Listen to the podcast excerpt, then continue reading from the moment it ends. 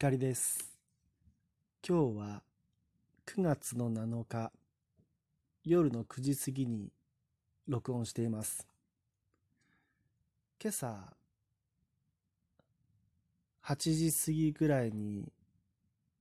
いつも通り近所をお散歩していましたら稲刈りを手で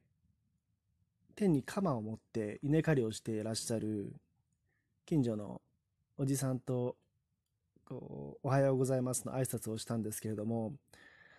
おじさんが話しかけてきてくださってまあこういうことをおっしゃってたんですね。昔はこういう稲刈りから脱穀まで自分の手や足を使ってやったもんだよ。でも今は稲刈りはもうみんなコンバインでやっちゃうんだよねっておっしゃってたんです。まあ、今、田んぼの稲刈りだけでなくいろんなものが機械で行われるようになってまあそのおじさん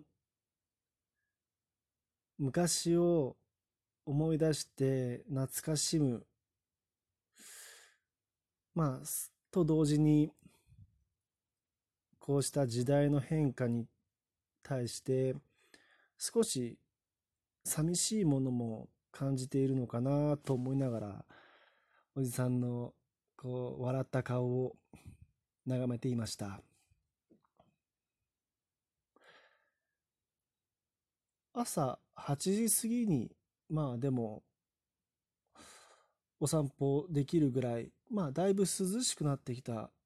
と実感しています。8月中はもう朝の8時って言ったらもう暑くて、もう汗をかくこと確定っていう感じだったので、お散歩はちょっと控えて涼しい時間帯にしていたんですが、今日は8時 ,8 時が過ぎても、まあ、日中も割と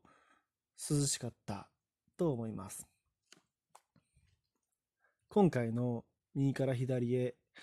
お題は僕が今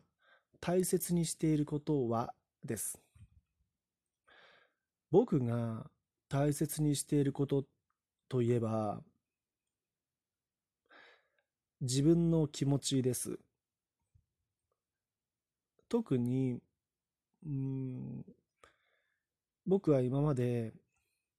こう嫌なこととか例えば、うん、腹が立つことそういうことが起きてもこう我慢してそれを表情とか言葉に出さない。それが表に出さないことが良いことだと思ってまあ生きてきたし学生時代や社会人になっても我慢するのが当たり前っていう感覚だったんですね。まあそれが原因でたびたびお伝えしているように僕は体を大きくこう調子を崩してしまったと思うんですがで今となっては極力我慢しないようにしようっていうふうに思っていますしまあ嫌なことはしない。やりたくないならやらなくていいじゃんって思うことができているんです。でもこれ、やりたくないならやらなければいいって、すごく当たり前じゃんって思われることだと思うんですよね。うんただ僕は、そういうやりたくないこと、嫌なことを、うん、なんていうのかな、気持ちをすり減らしてやって、で、その先に何かいいことがあるっていう感覚でずっと生きてきていたんです。結局、その我慢の先には何もなかったし、うん、自分を偽って、これ、例えば嫌な仕事があったとしても、これが自分のためなんだとか、例えば家族の期待に応えるためなんだとか、そういうふうに言い聞かせて、もう頑張ることが癖になっていたような感じだったんですよね。そうすると、僕自身が、じゃあ本当にやりたいこと何なの？って言われた時に答えが出なくなるような気持ちにどんどんなっていきました。うん、自分が、うん、好きなこととか、僕にとって楽しいことって何だろう、うん、で、うん、そういう感覚で生きていたので、もし、もしも、体を壊すことなく、その我慢して、まあ人生こんなもんだっていうふうに思って生きていたら、うん、すごく寂しい生き方をしていたかなって思います。でも今は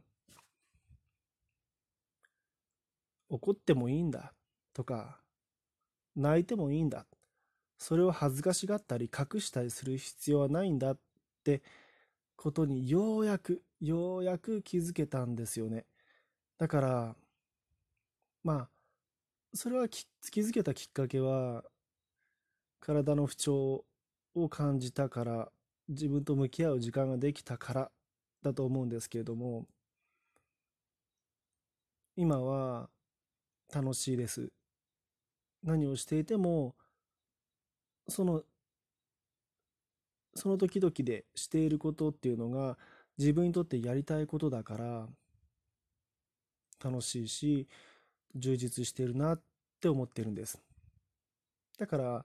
僕が大切にしていることっていうのは僕の気持ちです。まあ、もう、多分、ある人から見れば、え、そんなの当たり前じゃんって話ですよね、これ。何を、こう、いい大人になって、そんなことに今更気づいてんのって笑われてしまうかもしれないですね。まあ、見事に僕はお察しの通り、燃え尽きるタイプでしたね。燃え尽き症候群で、限界が来るまで、具合が悪くなっても、何かそれを、その時々で、自分の使命だとか、これが俺の仕事なんだって思い込んでは、頑張って燃え尽きてくたびれてを繰り返して20代の前半で限界が来てっていう感じだったんですよね。だから今例えば朝お散歩をしたり近所の方とおしゃべりすることができているそういう些細なことをいいな楽しいなって思えている自分のことが、うん、結構好きです。今回のエピソードは以上です。録音止めます。光でした。